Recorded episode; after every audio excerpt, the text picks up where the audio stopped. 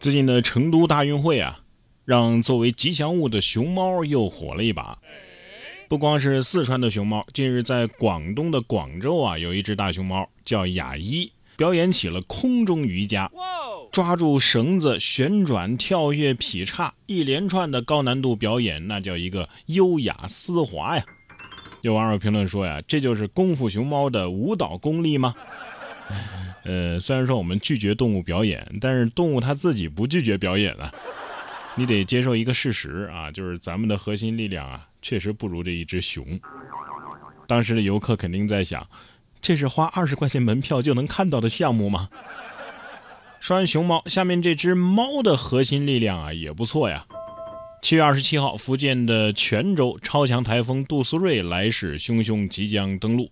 一只胖猫在户外感受到了杜苏芮来临前的阵势，无论风势多大，胖猫呢都是岿然不动，颇有一番你强任你强的样子。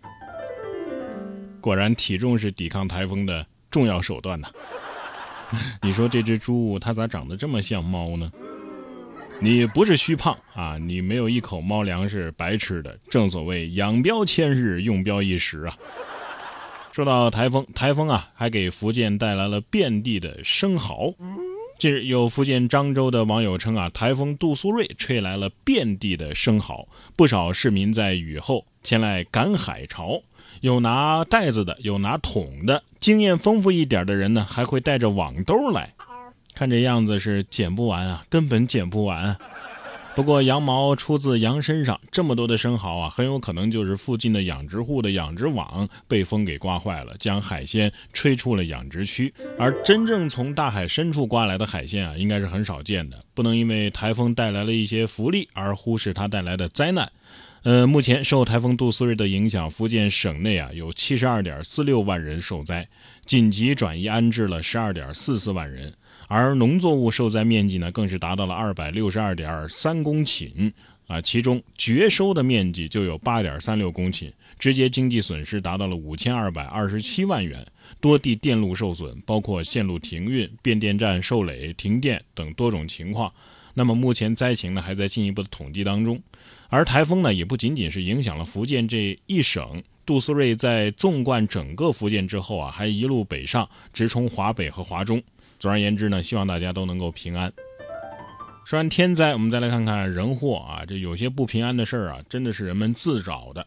七月二十二号，根据相关网友在互联网平台的爆料，一辆自驾车从敦煌市出发，未经批准，穿越了若羌境内的野骆驼保护区。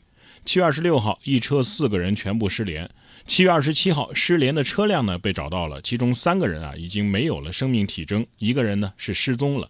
警方和相关部门组成了联合救援队，一直全力搜救失联人员。经搜救两天，二十九号证实车上的四个人啊全部死亡。据了解呢，此次出行的人员带了九辆车，但是没想到啊，他们走错了路，耗尽了汽油和饮用水。因为储备的汽油不够，领队呢还叫了加油车进去给车队加油，但是没想到啊，因为各种失误导致车辆陷入了沙漠，也因此啊，四个人彻底被困入沙漠之中。在喝光了储存的饮用水之后，四个人打算弃车步行，最终在沙漠里徒步行走的过程当中被活活的晒死了。要知道啊，夏天的罗布泊白天的气温高达七十摄氏度，车子陷入沙漠之后呢，车子里边的温度呢就像是烤箱一样，根本就不能待。那么在没有水源、没有车辆的情况之下，想找到同伴救援，那是一件不可能的事儿。所以啊，如果他们对大自然保持一点敬畏之心，事前多做一点了解和准备，可能就不至于命丧于此了。说实话，我真是没想通啊，为什么非要在最热的天气里还要去最热的地方呢？要是我的话，这宁愿待在空调房里，哪儿都不去啊。当然，夏天吹空调啊，这电费是个问题。但是我就算二十四小时吹空调，也不至于有这么贵的电费吧？七月二十七号，浙江的陈女士在某互联网平台上发文，她怀疑自己的房东啊在电表上动了手脚，借此多收电费。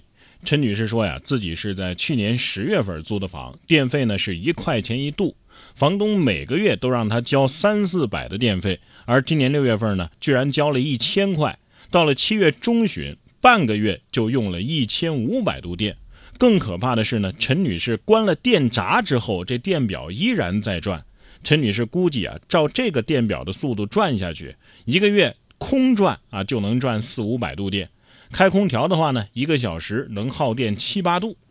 陈女士自行到供电局后查询得知啊，整栋楼五户人家一个月的用电量都不可能到一千块钱，房东呢却让自己一个月多交一千块钱，因此陈女士要求退租，并让房东啊从其已交的三千五百块钱的电费里边退她两千块钱，但是呢遭到了房东的拒绝，最终经过民警的调解，房东呢退还了陈女士电费一千三百块。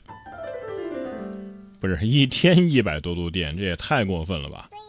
不过据网友的反映啊，这种现象似乎还挺常见的。这个房租的单价便宜，但是水电燃气费很贵，相当于把这个房租很便宜的部分呢，哎，涨在了水电费上面。很多毕业刚租房子的年轻人啊，他不懂就会上当。房东这么做，这违法成本确实太低了啊！没发现呢，他可以多赚一点；发现了呢，大不了就少赚一点。总有人会租房子啊，总能薅到羊毛。在外打工啊，本来就不容易，抠抠搜搜，舍不得吃，舍不得花，一个月省下来的钱啊，全都用来交这水电费了。